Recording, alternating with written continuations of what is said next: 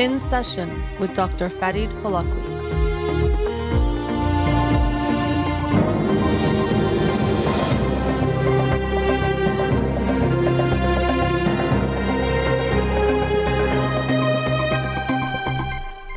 Good evening. Welcome to In Session. I'm your host, Dr. Farid Holakouee, and I'll be with you for the next hour here on Radio Hamra. Um, studio number call in 310-441-0555. You can follow me on Twitter or Instagram or like my page on Facebook to get updates on the show or suggest topics or books for the program. And the shows are uploaded at the end of each week to my SoundCloud page and podcast on Spotify and Apple Podcasts. Uh, let's get to the books of the week. So I'm actually going to be doing two on tonight's show, playing a little bit of catch up. But the book for this week that I'll talk about on next week's show is Breaking Free of Child Anxiety and OCD by Eli R. Lebowitz. Breaking Free of Child Anxiety and OCD, a scientifically proven program for parents. And a caller a few weeks back um, introduced me to Dr. Lebowitz and his program. I didn't know about it, and so after speaking with her, I um, looked into it and saw that there's a book and wanted to learn more about it myself. So, looking forward to reading this book and sharing it with you next week. So, the first of the two books that I'll be talking about tonight is Yes to Life by Viktor Frankl. Yes to Life in Spite of Everything. And so, as you may be well aware, uh, Frankl's been written many books, but one of his most famous books, which really is one of the most famous books, period, especially anything related to um, psychology, psychiatry, mental health, is Man's Search for Meaning. Uh, last week on the show, I thought this book was written after that, but actually, uh, this book is based on a few lectures that he gave less than a year after he was liberated from the concentration camps. So uh, this was, I think he had written the manuscript for Man's, for, Man's Search for Meaning, but he gave these lectures, those three lectures, or as a series of lectures. They were divided into three in this book, at least, um, uh, before Man's Search for Meaning was released in that in between time. So, um, obviously, a heavy, heavy book because he still does discuss his experience or parts of his experiences in the concentration camps and what he and others went through, but also as uh, you experience in Man's Search for Meaning, very inspiring and uplifting. And as the title says, yes to life in spite of everything. And so that title has even more meaning when you think of someone like Viktor Frankl, along with sadly millions of others who experienced the concentration camps to still say yes to life in spite of going through everything that they went through, that he went through, uh, is quite remarkable. And so I'm, I'm glad I read this book because um, I, have been very inspired by his book, Man's Search for Meaning. Read that several times, and I thought it would be nice to read other books of his.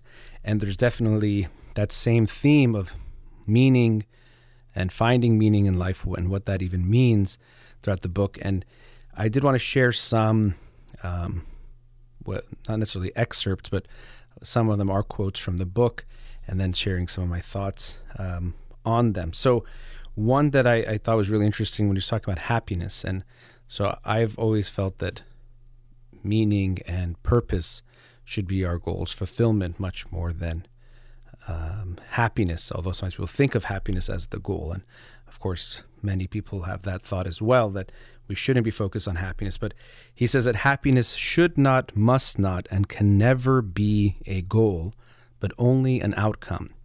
And so we see that when people they try to be happy, and research has actually proven this to be true. He said this maybe uh, I guess this is in the mid 1940s, but we do see that research has found that people who make happiness a goal, that I want to be happy and I'm trying to be happy, they tend to be the least happy or they tend not to be happy because when we try to force happiness or think that that's how I'm supposed to be, it doesn't work. And, and the way I think of it is sometimes we think of happiness in this way of feeling good in a moment. But if we just drive our life based on feeling good in the moment or look more towards those things, you actually don't end up with a long term happiness and fulfillment. And he actually shares a parable by uh, Soren Kierkegaard where he says that the door to happiness o- opens outward, meaning that anyone who tries to open it inward, bring it in, um, they can't get to it. So you have to open it out. And also, we can think that that could mean that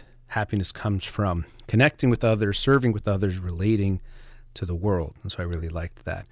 And so uh, in his book, Man's Search for Meaning, one of the things that really stuck with me is that uh, Viktor Frankl says that often people are looking for the meaning of life and they think of it in a way like a question like what's the meaning of life as if it has one answer.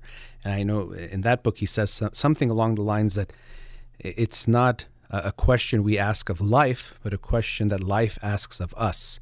What is your meaning of life? What uh, what do you find meaningful or how do you create meaning in your life? And uh, i loved how he he uses this analogy to show how when we think of the meaning of life in this simplified way of one thing.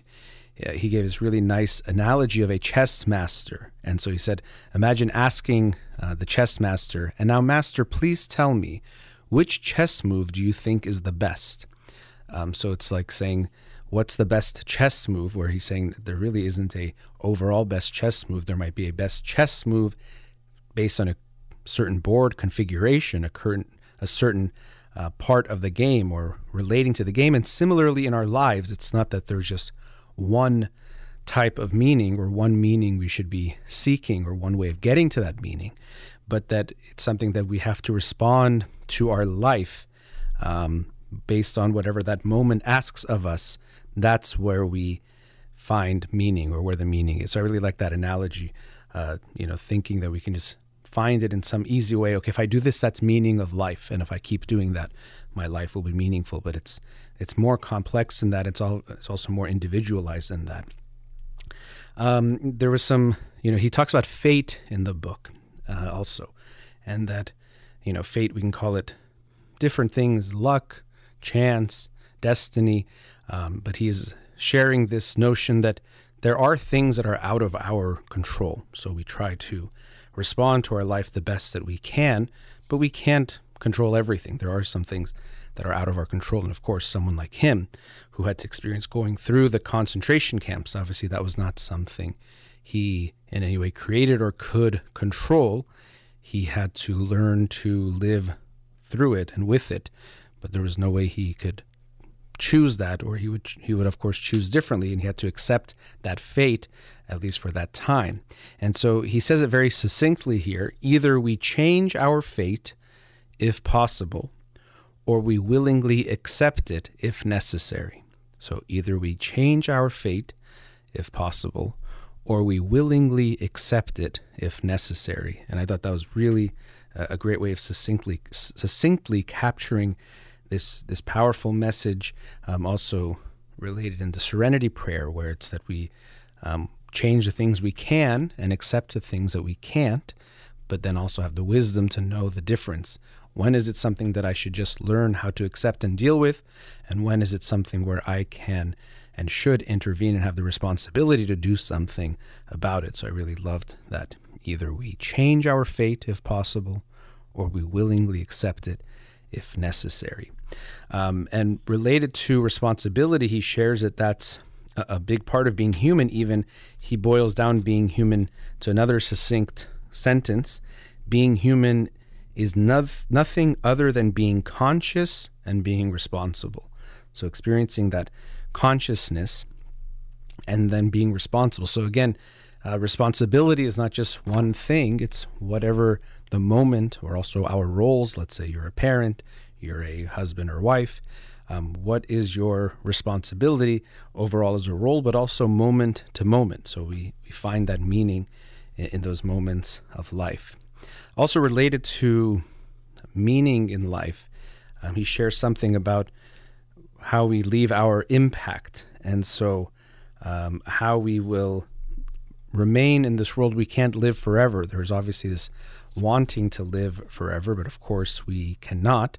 Um, then also there's this notion, I've shared it actually in Proust's book, Marcel Proust's book, The Fugitive, that there was this um, this notion of sharing how we can be so consumed with how we will be remembered by people a century after our death, and how silly that can be when we consider we won't be around to experience it. And so, in some ways, there's a similar theme here of looking at what survives us. So, nothing of our biological existence survives us, he says.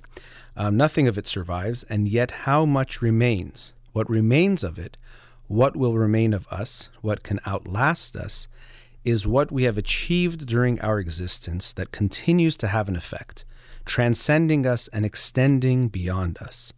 So we leave our effect in this way by the impact that we have. So I, I, like to say, don't focus on your legacy as in your name, but focus on the impact that you leave. And so you, let's say, give loving kindness to your children, and that will remain in them and will affect how they live and how they treat others and how they impact the world, and that continues. So that that way, the legacy will continue. The legacy of your impact. Now, no one will be able to remember, or there won't be a remembrance of what you did in that loving kindness, especially let's say generations down the line, but it still leaves that impact. And so I think that's where our focus should be, um, rather than as we can sometimes get caught up in our name being remembered or how people remember us. You won't be here to enjoy how people talk or don't talk about you. I think the better thing is to focus on the impact you actually have and hoping that that uh, continues. And so he shares in also explaining what gives life meaning uh, a few times in the book. And of course, when I say that, it's a few times in these lectures. He says that um, human beings are able to give meaning to their existence in three different ways. So um, those those ways. Firstly, by doing something, by acting, by creating, by bringing a work into being. That's the first one. Secondly, by experiencing something, nature, art, or loving people. So in those experiences, um, even he shares a story of imagine being in a concert hall and the most beautiful symphony is playing, or your favorite symphony, and this part of it happens where you you feel something a uh, chill or goosebumps or you know chill down your spine. And if someone somehow were able to ask you um, is life meaningful? And you would he said you would likely say just this moment alone made my life meaningful so experiencing nature art or loving people is the second and then the third one he says and thirdly human beings are able to find meaning even where finding value in life is not possible possible for them in either the first or the second way namely, precisely when they take a stance toward the unalterable, faded, inevitable, and unavoidable limitation of their possibilities. How they adapt to this limitation, react toward it, how they accept this fate. And so, this is a theme also that comes up in Man's Search for Meaning, and he discusses it here. And it goes back to that notion of fate that there are things that are out of your control. And when we have a fate that is out of our control and is something that takes away our possibility to create or enjoy meaning in those other ways. Now it is about how we make or how we respond to this suffering. And he does talk in Man's Search for Meaning and also in this book, these lectures, about the meaning of suffering or how suffering can actually be meaningful. This doesn't mean to impose suffering on ourselves to feel some kind of meaning, but that inevitable suffering that can come about in life. Uh, in Man's Search for Meaning, he shares a story of how he meets with this, uh, I believe he's a physician who uh, he lost his wife a few years earlier and he's very depressed and despondent. And he comes and meets with Dr. Frankl, and he's himself a doctor. He says, You know, I can prescribe myself any medication, so I'm not here for that. And I don't know if you can help me because what I'm dealing with is I've lost my wife and it's made me incredibly depressed.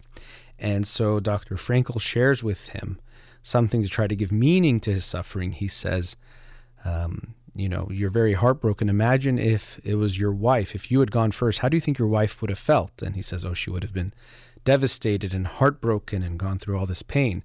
And he says, well, you can think that by you outliving her, that she died first, you saved her from that suffering. So, this pain, this suffering you're going through, in a way, is um, you can give meaning to it and recognizing it. It's preventing her from having had to bear that suffering. And so uh, it could seem paradoxical that our, our suffering could have meaning, um, but there is ways that we can understand it and respond to it in a way that is meaningful. to give a, a simple example, if you have a someone burn your arm with a rod, um, that would not seem meaningful in any way or just hurtful. But if I told you you put your arm in front of your child's arm so that your arm got burned and not your child's arm, you might feel that that meaning that pain still painful, but you'd almost in a way love that suffering, knowing that it prevented your child from being hurt. So uh, he shares many examples of this, of ways that we can find some kind of meaning even in our suffering, those things that we cannot control. He shares the, the quote from Nietzsche, which is also a, a quote that he uh, brings up often in Man's Search for Meaning, I think a few times at least, which is whoever has a why to live can bear almost any how. And actually, I think he used that in that book so well that often I've heard people attribute the quote to um, Viktor Frankl, but he says it's from Nietzsche himself. Whoever has a why to live can bear almost any how. And this is something that he uh, experienced in the concentration camp, seeing that uh, often it made it easier, or the people who were able to survive the concentration camps weren't necessarily stronger, but this sense of meaning of something to live for after the concentration camp might have helped them. And of course, not to simplify it, then if you had meaning, you would survive, because still, most of them likely had meaning and things they wanted to um, survive after the camps. But uh, he did find that this was a very valuable um, notion, this having this sense of meaning made people able to, to survive. Um, let's see, we're at a commercial break, and there's definitely things I want to talk about uh, this book. And I do have the other book, but I will have the third segment. So let's go to a commercial break now. And after the break, I'll continue discussing Yes to Life by Viktor Frankl.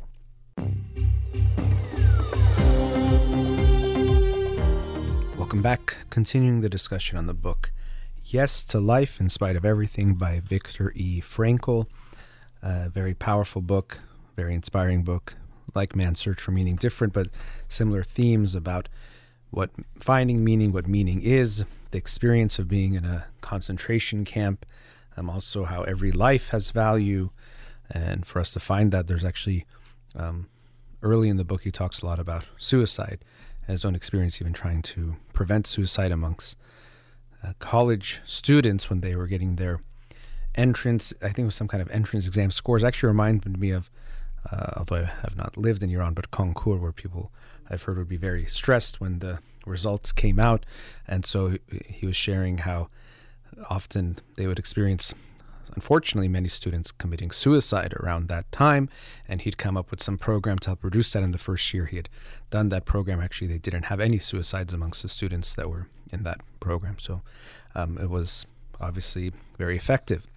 And so meaning is something that he emphasized, uh, unlike or yeah, unlike Adler, who was talking about power being uh, what people are searching for. He was saying that uh, man searches for meaning. And so that's the title of that book, of course, Man's Search for Meaning. But uh, there's a great story that I'd heard once, and I'm glad I heard his own telling of that story. And I wanted to share that with you because I thought it was quite remarkable um, what he experienced. So, one of the lectures it appears he begins with this story, which seems like he's giving some kind of a historical account of people close to the city of Munich, about 50 kilometers away from Munich, in a small town called Landsberg, and they are marching. And so it is, you see that it's members of a concentration camp in Kaufering. And they are being marched. And he says it's not really so much that they were walking, because he first says they were walking, as they were hobbling because they were facing, um, of course, very being very hungry, having their legs swollen by something called um, hunger edema or edema, I think it is hunger edema. Um, so they could barely support their own weight, weighing probably around 40 kilograms each.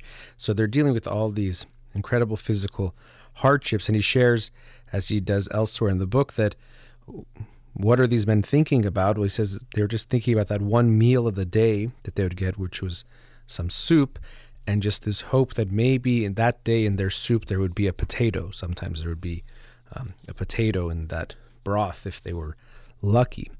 And so then he shares that one of the men, um, he thought that these types of thoughts were too pointless. And so actually let me just read read this from you. So read this for you. So he's saying that these are these men marching or barely hobbling to go work in a field to create a munitions um, factory or munitions station. And so he says, Then one of the men felt that these thoughts were somehow too pointless. And he tried to rise he tried rise above them and think other thoughts, more decent human concerns. But he was not quite able to do it.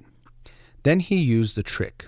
He tried to distance himself from this whole agonizing life, to get beyond it by looking at it, as they say, from a higher vantage point or from the viewpoint of the future, in the sense of a future theoretical observation. And what did he do? He imagined that he was standing before a lectern at a Viennese adult education college and giving a lecture, and it would be about what he was currently experiencing in his mind. He gave a lecture entitled Psychology of the Concentration Camp. If you had looked more closely at that man in that group, you would have noticed that he had sewn into his coat and his trousers small scraps of linen on which a number was visible 119104. And if you had looked through the Dachau camp records, you would have found that beside this number was written the name of the camp inmate, Frankl Viktor. So here he's sharing the story of himself and I remember hearing it that they were marching through the snow, but here he is recounting it. Of course, we'll take these words as as more legitimate, but that they were marching. Maybe it was cold, so maybe it was in the snow this time too, or in this uh, recounting of the story. And so he was so weak and in pain and trying to just continue, and he just felt like what he was thinking about was so pointless, and he was suffering so much that he thought, what I can do is try to distance myself from what I'm going through. So try to uh, remove myself from my suffering. And this is something that could sometimes help us. For example, let's say uh, you go through something very painful. You can imagine yourself watching yourself going through this painful experience. And sometimes that distancing can be a little bit helpful for us to feel a little bit the pain is not as extreme and we might even be able to see the bigger picture that this will be temporary and things will change and so it can be actually a practical tool, a valuable tool. Uh, in some ways, we can think of it as a different form of, or actually the opposite of being mindful. Sometimes, of course, overall, we want to be more mindful, but um, as is often the case when we have uh, some type of advice, it could be a little bit too extreme, where we think we should always be very, very mindful all the time. But there actually can be something as too mindful, or moments where it's better not to be mindful of what you're going through at a moment. And so, in this type of an experience that he was having, it probably is better to be able to check out a bit and not necessarily be experiencing all of that pain and suffering.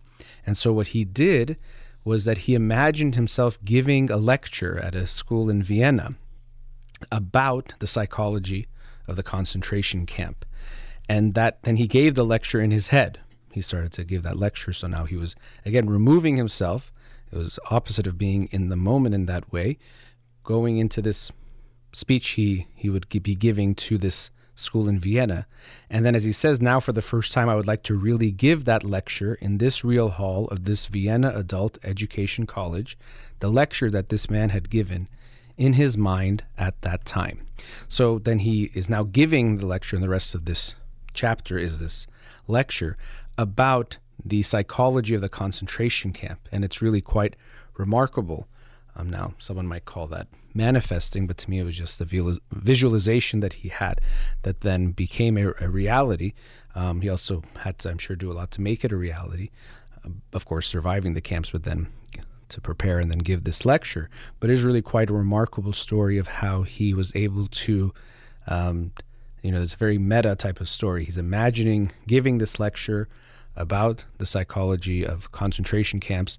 Uh, then he ends up doing it, and then he shares the story about what he did when he was imagining giving this lecture. So I thought that was quite remarkable and really inspiring story of how he was in that moment able to remove himself from his pain and suffering in some way or get some kind of meaning or inspiration thinking about giving this lecture and that in a way distracted him but likely also inspired him as well.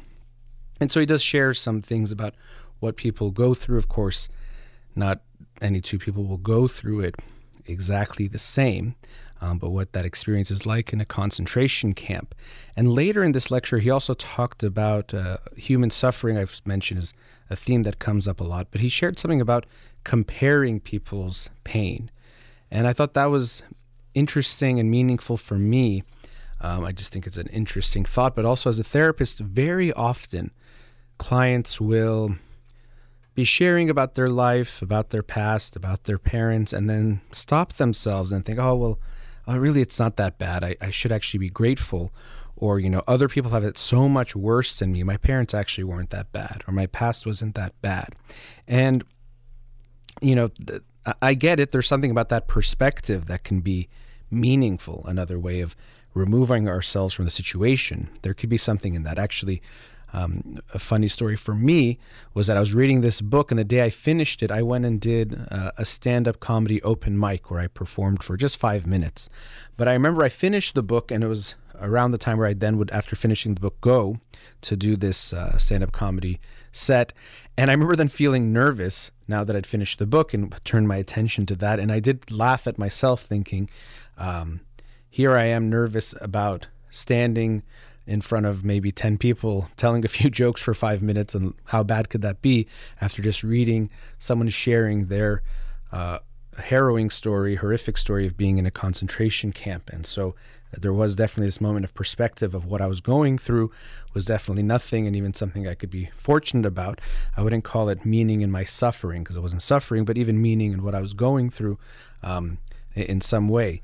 But he does share that when we try to compare suffering uh, that doesn't go well. And he says that um, he says, I would like to say about this that the suffering of human beings is incommensurable. Real suffering fills a person completely, fills their whole being. So when we try to say who suffered more, um, really it's not a argument worth having or a conversation worth having.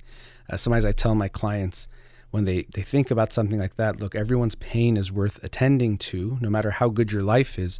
If you stub your toe in that moment, you're like, ah, my toe hurts, and your pain is very real. And so we can't say, oh, no, you can't feel, you know, your toe, or you shouldn't be feeling anything because you have a good life. It's like, well, no, it still hurts when you hit your toe, and you're going to be grabbing your toe and maybe say a few words, and, you know, you'll get through it, but it doesn't mean it's not hurting. So I thought that was um, an important point that he was sharing that you know we can't compare the suffering of of two different people. And so when people share that actually what i often sense when this comes up in therapy is that they're it's hard to hold on to their own pain or they feel guilty about feeling bad about their life or they're not sure if they're allowed to feel bad about it. And it's a way of getting away from their own pain. Um, but what i try to encourage them to do is to recognize their pain is real and worth attending to, and it's their responsibility, going back to this theme of responsibility, to tend to their own pain. Of course, doesn't mean they won't be there for other people as well, but the more we take care of ourselves, the better we are able to help and take care of others. The old uh, analogy of when you're on an airplane, you put the uh, oxygen mask on yourself first and then your child because you don't want to try to help others, help even your child, and then you become incapacitated. So, taking care of ourselves does allow us to, to help take care of others as well. And your own pain is real. Another analogy I use is that if you uh, go to the hospital with a broken leg, the do- doctor doesn't come in and laugh and say, Oh, the person next door has two broken legs, get out of here. They say, No, your leg's broken. We're going to help you with your pain, just like we're going to help that person. Doesn't mean it has to be the worst pain that we've ever seen that we are uh, going to help. So, um, you know, it's also inspiring as I'm, you know, just some concluding thoughts on the book. When you, you know, see someone like Viktor Frankl, and I also would encourage you see, you know, there's some clips of him in interviews or giving lectures, a very inspiring speaker. But seeing individuals who have gone through the the worst of it, you know, going through a concentration camp. I know I was just saying we don't want to compare two people suffering, but we do recognize that some people have had to experience things where they saw the darkest parts of humanity, the darkest things that humanity can do, and seeing death all around them for months and even years. And these individuals coming out of those experiences, still, as the title of the book implies, saying yes to life, seeing uh, the world in a positive way or seeing the positive in it, finding meaning even though there is um, suffering. If you recall, a few months ago, I read the book by Eddie Jaku, which was called The Happiest Man on Earth the beautiful life of an Auschwitz survivor. So he also um, was in the concentration camps, and he wrote his um, autobiography or his memoir, and saying how he, you know, he was the happiest man on earth. Doesn't mean he didn't have that pain, but he found the beauty in life and uh, found that there can still be, or even more, seeing that beauty, even though going through that, that darkness. So, um, a highly inspiring book, a beautiful uh, book. And if you've read Man's Search for Meaning, well, either way, if you haven't, I would recommend this book, and I would recommend both of them, both Man's Search for Meaning by Viktor Frankl and also the book I discussed tonight, Yes to Life in Spite of Everything by Viktor E. Frankl. Let's go into our last commercial break. We'll be right back.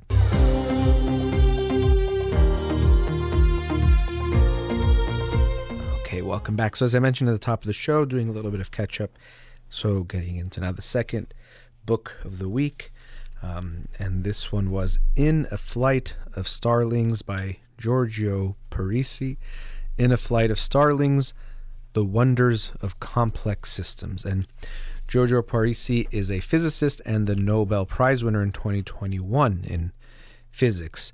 And uh, in this book, he, he shares that one of his aims is to, in some ways, demystify science or the scientific approach or how science is done, because he thinks that science is very valuable to society, but that in some ways um, there's a crisis of science or the scientific community or trust in science and the scientific community. So I'll, I'll, I'll touch on those and things he shares and some of my own ideas getting to the title of the book, In a Flight of Starlings. And I know I, um, in the last segment, gave you some homework to read a few books and then also to watch videos of Viktor Frankl's um, speeches or interviews.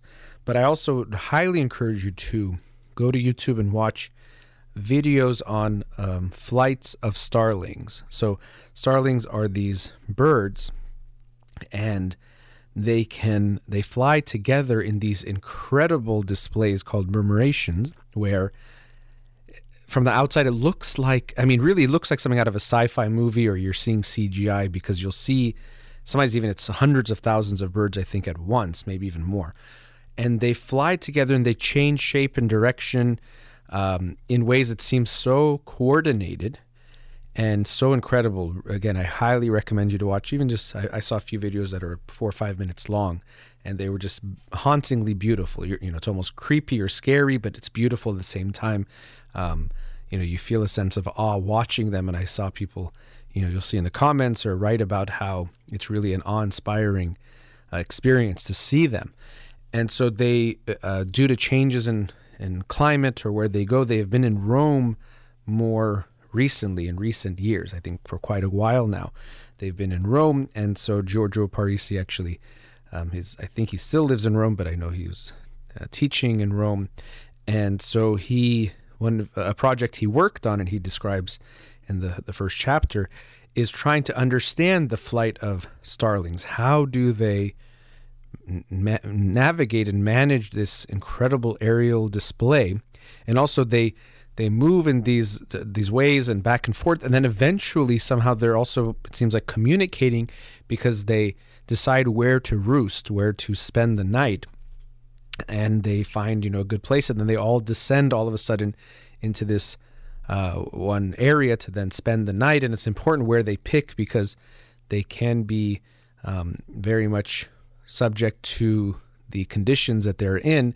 and they can even sometimes freeze to death if they get cold, so they have to make sure they pick a good place and and all that. Uh, there's also I saw a BBC video and it was showing the um, unfortunate side effect of having so many birds in one area. You might imagine underneath there can be incredible amounts of bird poop that then accumulates, and you'd see these uh, cars just being decimated by just you know getting showered by uh, the droppings of the birds. And so it was actually they were responding by trying to there's people that were wearing hazmat suits and they go around with um, loud speakers playing the alarm signal of the starlings to get them to move because they didn't want to cause destruction in certain parts of the city or cause uh, uh, so much waste to build up in those areas. But anyway, um, but still, I, would highly recommend. Uh, don't worry about the pooping part. Watch the videos where you see the ways that they they move. It's really something uh, incredible.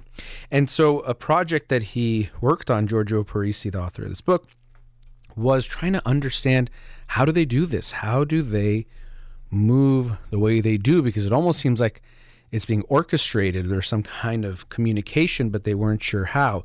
And it does appear that uh, there isn't any sense of overall communication, like something is being said, but that they're all responding to just the ones who are closest to them, around them. And with that, that the delays create some of the shapes or the things that you see but they're all just responding and it's, it's an interesting system. And so uh, as the subtitle of the book says the wonders of complex systems uh, he talks about how by understanding uh, you know the way science can work and the way the different fields can interact is sometimes we learn something in one field uh, or one area and it could be illuminating to a problem or an understanding in a different field. And it can be important for us to collaborate and share information in that way. So in the first chapter he talks about the uh, extensive work that they put in because they started, I think, more than 20 years ago doing this research, and cameras were not as good as they are now, or even maybe earlier than that. And so, to try to capture, they, they realized they have to do it in certain ways and d- certain things to figure out which birds were which. So, it was an incredibly painstaking process that took a long time to get to these conclusions. Now, why does he describe all this? Well, as I was saying, he sees that we are in a crisis of science. Um, you know, sometimes we'll hear things like, do we trust the science? Well, you know, when it came to things like, or it still continues about vaccines or climate change, we hear a lot of these conversations surrounding uh, trusting the science. And I always think of it not of, as trusting the science, like science itself is something we have to trust or not trust, but it's trusting the scientific community. And so there's lots of elements where uh, trust is built and where mistrust can be, unfortunately, uh, in, inserted, where we see things, for example, if um, it's actually happened in psychology where some professors have been uh, shown to have fraudulent data in their studies. So they published studies that became known, and then it turned out they had either manipulated, made up, done some, some things to the data where um, they were, were fraudulent. It wasn't actually accurate. So, of course, that's going to sow mistrust where people think, well, how can we trust what uh, the scientists are telling us, what the people are telling us? Um, and then, of course, other things like how we make predictions and projections can be. Um, affect this, but also how transparent we are, and that's where we get to this last part where he he says that in this book he was hoping to be transparent, showing how does science happen. You know, sometimes we just hear about the results, but we don't know the the work that went into it, the years of developing the study and collecting the data, analyzing the data, all the things that went into coming to these conclusions to kind of um, you know remove the the hood so we see how the engine works. How are things actually happening in science? So that was one of his aims in this book was to show how are we getting to these conclusions as scientists, collaborating together the mistakes even we make, the ways we get things wrong, get things right. How do we make discoveries? How do we come up with ideas? And he shares some interesting stories, even one where at the age of around, I think, 24 or 25, he was very close, or he could have been very close to getting a Nobel Prize at that young age, but he kind of didn't take a few steps or carry something out. And later on, people got a Nobel Prize, but it was really quite right under his nose. And so there's a regret there. And he says it's kind of like a cool story, but also a sad story. I mean, lucky for him, in 2021, he got his own Nobel Prize, but he shares these experiences, and in my opinion, does a good job of showing what it's like to be a scientist and what they go through and the changes that happen. Uh, because at the end of the day, um, science is done by human beings who are fallible. And actually, one of the ways that uh, science can be more rigorous and more closely uh, getting closer to the ideal of objectivity is by having more people involved. Any one of us has biases.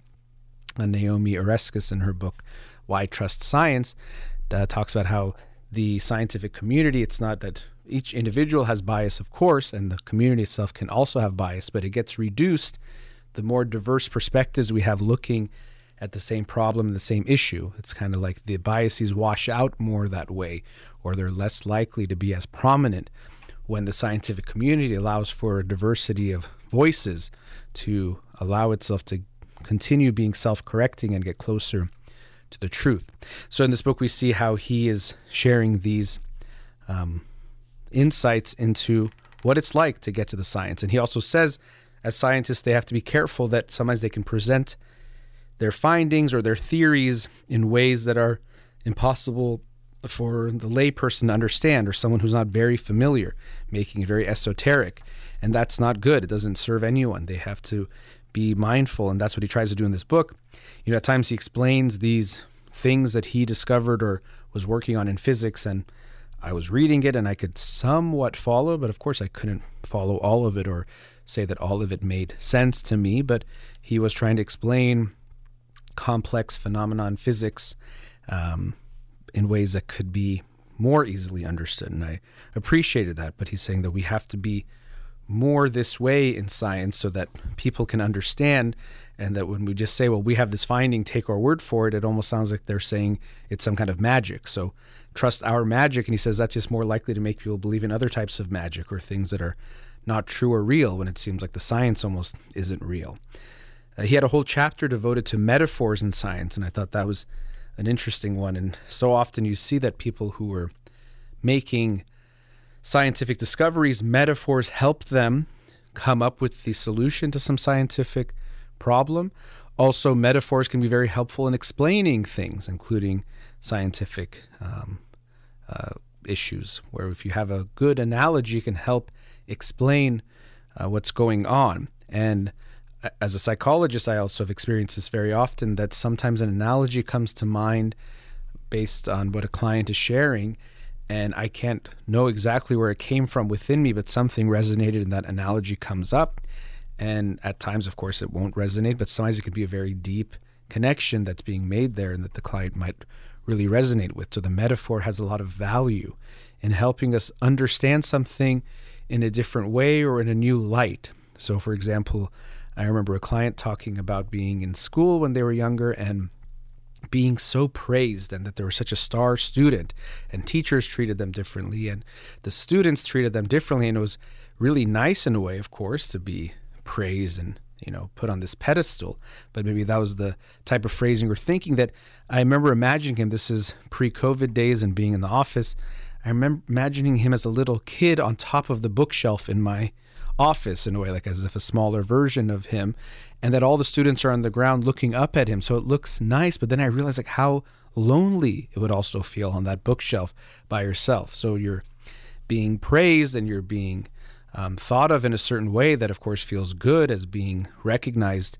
for being so smart and intelligent and such a good student, but it also could be a very lonely and isolating experience. And it resonated with that client, but there was nothing I could say this was something um, I was using some kind of scientific judgment or some type of uh, theory. It was really just the intuition. So he he shares about the metaphors in science, but he also shares about the power of intuition in science. And also, I've heard this said often in mathematics, which is um, in some ways the language of science, uh, that it's often that a mathematician or a scientist will have an intuition that this is the right solution and then they'll spend the rest of their time coming up with the intermediary steps of how this makes sense.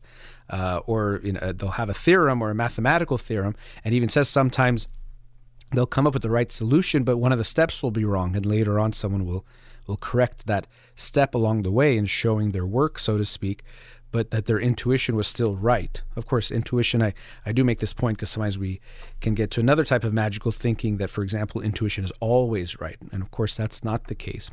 But there is something about our intuition which reflects, I think, this unconscious. Uh, or our unconscious working on things which at times can have a deeper wisdom than something we can be aware of. So something clicks within us, some insight that we don't quite understand why. And then we sometimes can think our way through why it is that way, but sometimes we'll have a hard time getting there. And a lot of our experiences are like that. Something feels a certain way, or we think a certain thing, or feel something about someone.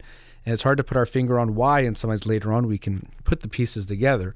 But there's great value in intuition. So there's a chapter after metaphors in science about how ideas are born and he talks about the, the experience that many scientists have gone through where they have a problem and then at first there's this they think about the problem, then they feel stuck, and then they go away from the problem. And then, often in this type of incubation period, where they're not actively thinking about the problem, sometimes maybe they're having a conversation with a colleague or something they're doing is very unrelated to the problem they were working on or had been working on. And all of a sudden, the insight comes to them, uh, sometimes in a flash. But then at times, uh, afterwards, it takes a lot of work to make sense of that insight. So, you know, it's not that they necessarily have the, the insight and that gives them the full solution, but it might give them the ending point and now they have to, to fill the in between. So I thought he did well um, to achieve his goal of sharing some of his experiences in science, what he has gone through, uh, as he even described at one point, showing his work. Show we have to show our work, he says, as scientists, so that the general public can can recognize that. Uh, you know, I thought of something funny how you know people will use their cell phone to talk about how they don't believe the science. And so it's really the science that allows them to even have that cell phone to post something on social media. But you know, he says how important it is for us to recognize that. Of course, technology advances with scientific advancements. They definitely go hand in hand. And he thinks culture or the that science has a lot of value to our culture, to our society. And it's important for scientists to do the work to make sure they maintain uh, the trust of the greater community. So we do trust the science and trust the scientific community. So, uh, a fascinating book by a fascinating scientist. Uh, and again, highly recommend checking out the video uh, of the starlings. That was in a flight of starlings, the wonders of complex systems by Giorgio Parisi. All right, that brings us to the end of tonight's show. Big thank you to Ghazaleh here in the studio. You've been listening to In Session with Dr. Farid Holakouee, Zan Zendegi Azadi.